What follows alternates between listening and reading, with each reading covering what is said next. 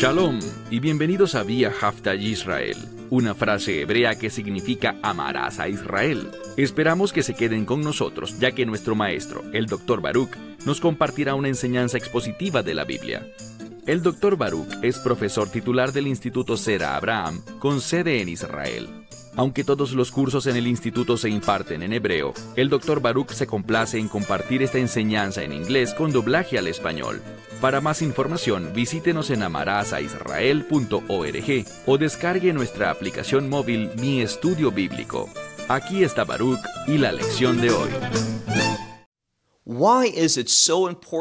¿Por qué es tan importante que entendamos que Dios será fiel con Israel? Y de hecho, el reino de Dios no se ha establecido porque Israel necesita volver a estar en una condición espiritual correcta. ¿Por qué esto debe ser importante para ti? Aprendimos la semana pasada que el reino no vendrá hasta que esto se vuelva realidad. Pero hay otra razón. ¿Cuál será? El hecho de que Dios muestra su absoluta fidelidad a su pueblo del antiguo pacto nos sirve de ánimo nos brinda la seguridad de que Él también guardará sus promesas de pacto para con nosotros. Y entendemos además que Dios extenderá su misericordia para con Israel, pues también extendió su misericordia hacia las naciones. Y Él no tiene favoritos. Lo que Dios hace, lo hace por todos. Él es un Dios de igualdad. Pero si quieres recibir la bondad de Dios, la condición es la misma para todos. Lo que debes hacer es entrar bajo un pacto, específicamente lo que se conoce como el pacto del reino, el nuevo pacto, por medio del Rey de Reyes, el Mesías Yeshua, Jesucristo. Toma tu Biblia y ve conmigo al libro de Romanos capítulo 11. Romanos capítulo 11. Pablo ha dicho cosas muy duras sobre Israel en el capítulo anterior, pero él no quiere que la gente se quede con una impresión teológica incorrecta, aunque desafortunadamente mucha gente la tiene. Existe una corriente muy popular en estos días, creciendo dentro del movimiento evangélico, y en realidad es la visión predominante entre las mayores denominaciones, y me refiero a una teología que es totalmente antibíblica. Lo confirmaremos con certeza cuando recorramos este undécimo capítulo. La teología de la que les hablo es la teología del reemplazo. Según ella, Dios ha desechado al pueblo judío y lo ha reemplazado por otro grupo, la iglesia. Pero lo que necesitamos ver es lo siguiente. Siempre ha existido, oye bien, siempre ha existido un remanente del pueblo judío, que ha sido parte de la congregación de los redimidos, que ha sido fiel a Dios. Lo vemos, por ejemplo, en una de las escrituras favoritas de los teólogos del reemplazo, Juan capítulo 8.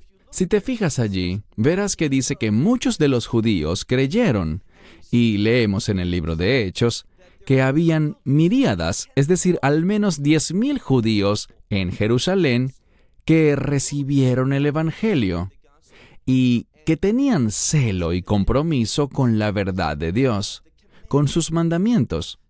Siempre ha existido un pueblo judío. Dios no puede reemplazarlo ni lo hará porque así lo ha prometido. Esa doctrina es falsa y noten lo que dice al inicio de este capítulo. Pablo se dirige a estos individuos que no han entendido la verdad. Leamos Romanos 11, versículo 1. Por lo tanto digo, y recuerden el contexto, Él ha venido hablando duramente en contra de los hijos de Israel, lo que hoy llamamos el pueblo judío. Pero insisto, Él no quiere que nosotros tengamos una perspectiva errada y por eso escribe. Por tanto, les digo, ¿ha desechado Dios a su pueblo? ¿Y cómo responde su propia pregunta? de una manera bastante típica dentro de los escritos de Pablo, especialmente en el libro de Romanos. Él responde, mi guineto, que significa de ninguna manera. No es posible, Dios no reemplazará, Dios no desechará a su pueblo. Lo vamos a ver en detalle durante el próximo estudio. Él lo afirmará y en el tercer estudio de este capítulo 11, veremos cómo Dios hará realidad sus promesas de pacto para con Israel. Dios es fiel a su pacto. Pablo hace esta pregunta. ¿Ha desechado Dios a su pueblo? Y responde, de ninguna manera, porque yo también soy israelita, de la descendencia de Abraham y la tribu de Benjamín. Así que dice, tal como lo señalé, que siempre han existido creyentes judíos. El pueblo judío fue el primero en recibir al Mesías. Y hubo un concilio en Jerusalén, en Hechos capítulo 15, para determinar si los gentiles también pudieran ser considerados parte de lo que el pueblo llama hoy la eclesia, la iglesia. Y obviamente la respuesta fue que sí, porque el pacto abrahámico, la simiente de Abraham, tiene que ver con aquellos que van a recibir las bendiciones eternas de Dios.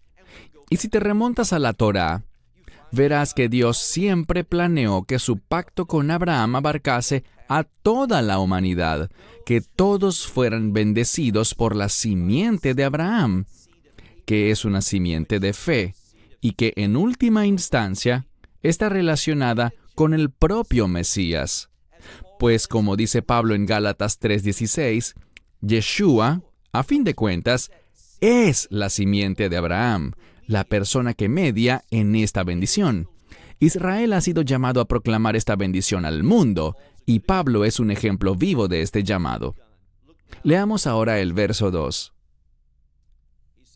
Dice, Dios no ha desechado, no ha reemplazado, no ha removido, no ha abandonado a su pueblo, al cual, y noten la siguiente frase, al cual de antemano conoció.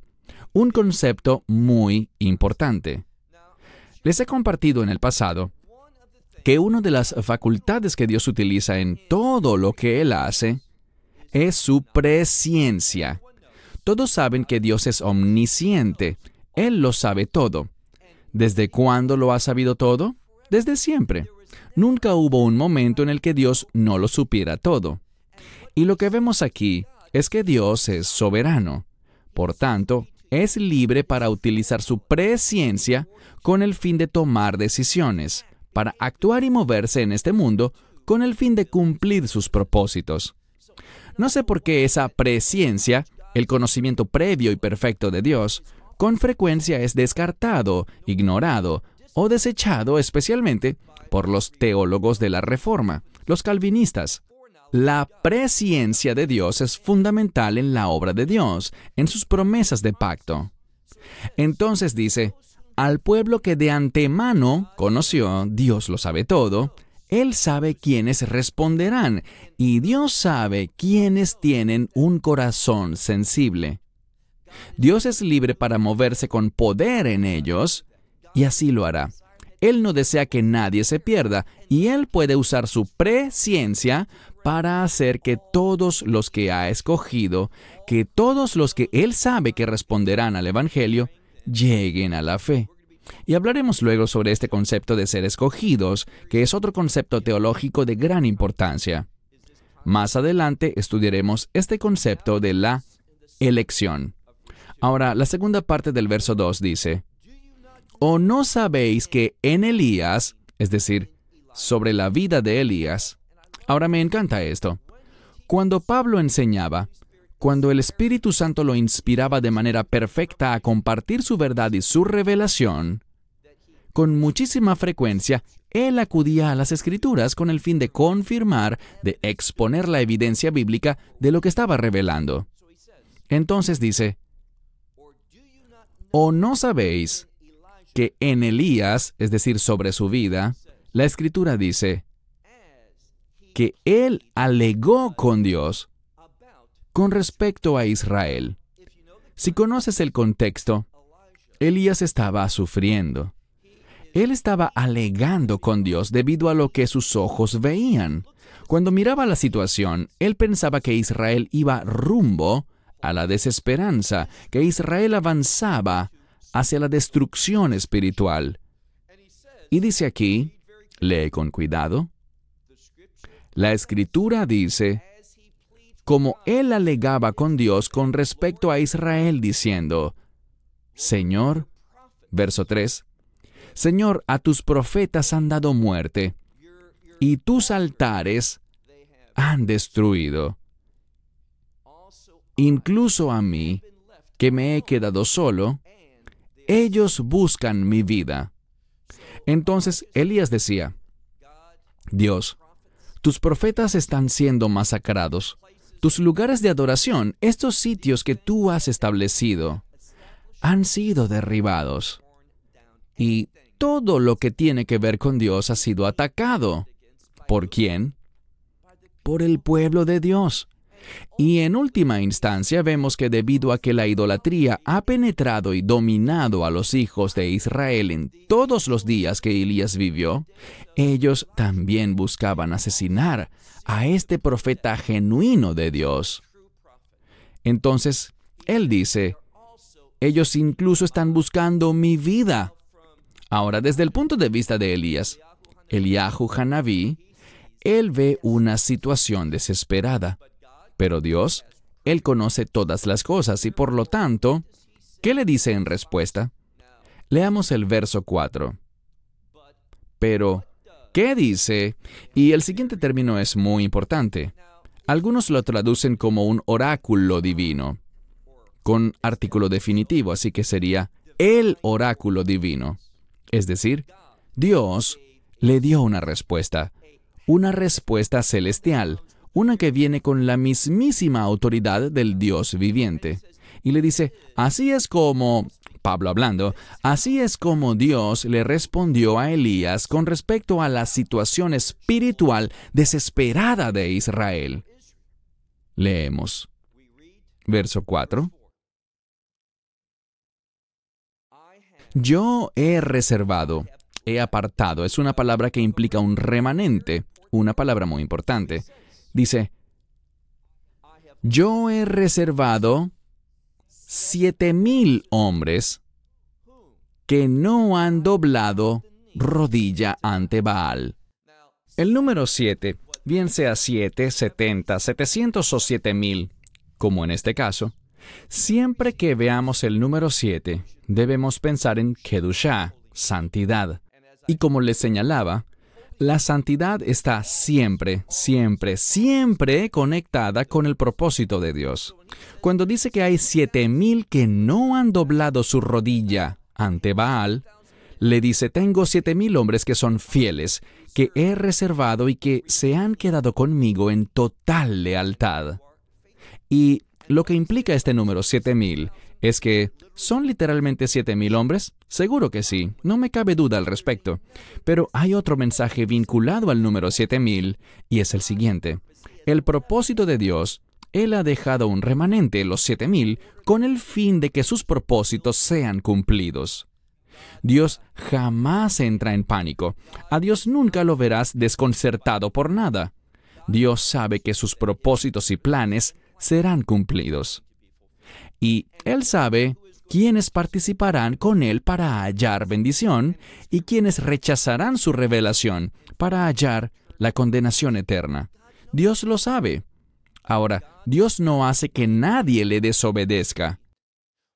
Si uno es desobediente, es porque se ha dejado llevar por sus propios deseos egoístas, por sus propios objetivos en vez de los objetivos de Dios. Pero habían siete mil que eran fieles a los propósitos de Dios y que no habían doblado su rodilla ante este Dios pagano. Verso 5. Por tanto, así también, y vemos dos palabras, la palabra ahora y un término para temporada, así que podríamos traducirlo diciendo, Así también es ahora, en este tiempo presente, en esta temporada. ¿A qué tiempo se está refiriendo? Al tiempo de Pablo. Mucha gente piensa que debido a que los creyentes eran fuertemente perseguidos, no vemos un gran número de judíos convertidos en comparación con la población total. Les mencioné que en Jerusalén se convirtieron 10.000, pero 10.000 es una cantidad pequeña si consideramos que dos millones de personas vivían en Jerusalén y en las zonas aledañas. Lo que debemos entender es que proporcionalmente los creyentes eran relativamente pocos y el liderazgo, el sumo sacerdote, los ancianos, los miembros del Sanedrín, estaban muy en contra de ellos. Y Pablo aquí expresa que ante el ojo humano puede que el panorama no luzca alentador, pero Dios tiene todo, absolutamente todo, bajo control. Verso 5 de nuevo.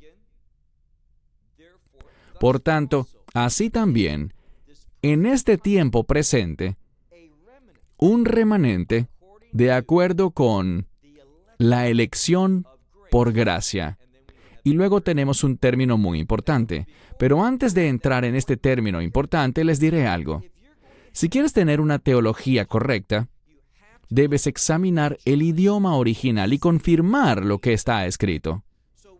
Tenemos aquí el término elección, pero noten, elección por gracia. ¿Qué significa? Una elección, y esta palabra elección simplemente significa escoger. Entonces, ser escogidos por gracia significa esto. Existe un remanente porque ellos han escogido la gracia, porque por gracia sois salvos. Entonces no es simplemente como los falsos teólogos dicen, Dios, sí, Él es soberano, todos lo sabemos, y por tanto ellos dicen, Dios los eligió. ¿Y cómo los eligió? Como quiso. Él simplemente dice sí a unos y lo siento, ustedes no. ¿Y por qué razón elige a unos? Porque es soberano y puede hacer lo que quiere. Esa es una falsa doctrina, sin respaldo alguno en las escrituras. Y la gente dirá, pero esa es la predestinación. No, esa es una falsa comprensión de lo que es la predestinación. Hemos estudiado esto en Efesios y también en Romanos 8, lo que tiene que ver con la predestinación. La predestinación es solo relevante para las personas que están en Cristo. Recuérdenlo, lean con detenimiento Efesios capítulo 1, donde dice que a aquellos que están en Cristo, Él ha predestinado él no los predestinó para que estuvieran en Cristo, sino que a los que están en Cristo Él predestinó. El orden es muy importante. ¿Y para qué los predestinó? Para que llegaran a ser como Él. ¿Cómo se llevará esto a cabo? Cuando recibamos ese nuevo cuerpo glorificado, ese cuerpo de reino, cuando suceda el rapto. Allí se cumplirá esa promesa. Y esta predestinación simplemente consiste en que Dios ha predeterminado él ha definido de antemano el patrón de lo que seremos en el futuro. ¿En qué se basa este patrón? En la conducta de su Hijo, en la mentalidad de su Hijo. En otras palabras, nosotros, los que estamos en el Mesías, seremos como Él es. ¿Es decir que seremos divinos? No, eso sería una herejía. Nadie se hace divino, pero sí nos convertimos en nuevas criaturas nuevo hombre, en una creación que sucedió porque le dijimos que sí a la gracia, no porque Dios haya decidido elegir a unos y rechazar a otros. Eso no es lo que revela la escritura. Entonces cuando leemos aquí, vemos que dice, escogido por gracia, este remanente que es pueblo de reino, este remanente dice, escogido por gracia, y luego noten la última palabra del verso 5 gigonen. Si no conocen el término, gigonen es un término griego que proviene de la palabra ginomai. Se encuentra en tercera persona singular y en tiempo perfecto. Esta palabra aparece en pasajes cruciales y gigonen significa lo siguiente, algo que era, que es y que será. Entonces, es un estado del ser que tiene implicaciones eternas. Empezó en cierto punto del pasado, pero tendrá consecuencias eternas en este caso, ¿y por qué lo digo? Esta elección que viene por gracia, Dios la ha enviado, como dice la palabra, desde antes de la fundación del mundo. El Cordero de Dios ha sido inmolado. Entonces, incluso antes de la creación, Dios en su conocimiento perfecto vio el pecado, vio la muerte que vendría sobre su creación, y Dios puso la gracia en movimiento. Vemos que la gracia se manifiesta a través de todo el Antiguo Testamento. Ese término Geset, y es por medio de la gracia, cuando le decimos que sí a la gracia, que logramos entonces ser escogidos por Dios y esa elección tiene implicaciones. Nosotros, por ejemplo, ¿cómo opera esto en mi vida? Muy sencillo. Dios sabía que yo iba a decirle que sí al Evangelio. En mi caso específicamente sucedió en 1982, cuando me convertí en un creyente. Eso ocurrió en el pasado, esa fe aún sigue aquí todavía sigo aferrándome a la gracia que se ha depositado en mí por medio del nuevo pacto, y continuará obrando hasta tener implicaciones eternas de reino, que producirán que la voluntad de Dios se cumpla en mi vida. Así que, leemos aquí, un remanente, de acuerdo con la elección por gracia, ha ocurrido, ocurre y seguirá ocurriendo este resultado de la elección por la gracia. Verso 6. Este versículo simplemente dice así, pero si es por gracia, ya no es más por obras. Y es verdad, esta elección no ocurrió por obras porque hicimos la cantidad correcta de buenas obras, porque lo que hicimos fue suficiente con el fin de ser elegidos por Dios. Jamás, eso no lo vemos en el Antiguo Testamento, que una persona sea salva por sus obras. Nadie enseña eso en la Escritura. Es falso. Como saben, el Nuevo Testamento nos habla de algunas personas que creían eso que jamás había sido enseñado en las Escrituras. Así que, si es por gracia, ya no es por obras, puesto que de ser así, la gracia no sería gracia. Lo que significa es que si es por obras y por elección única de Dios, que nosotros lleguemos a ser un pueblo de pacto y de reino, la Biblia dice que es por gracia, pero si fuera por obras, ya no sería por gracia y la escritura se contradiría. Pero si es por obras, ya no sería por gracia. De otra manera, la obra ya no es obra. Es decir, si es por gracia, no puede ser por obras. Así que las obras no juegan papel alguno en la selección de Dios. ¿Qué sabemos? Lo que enseña la Torah, que es por fe que llegamos a ser justos.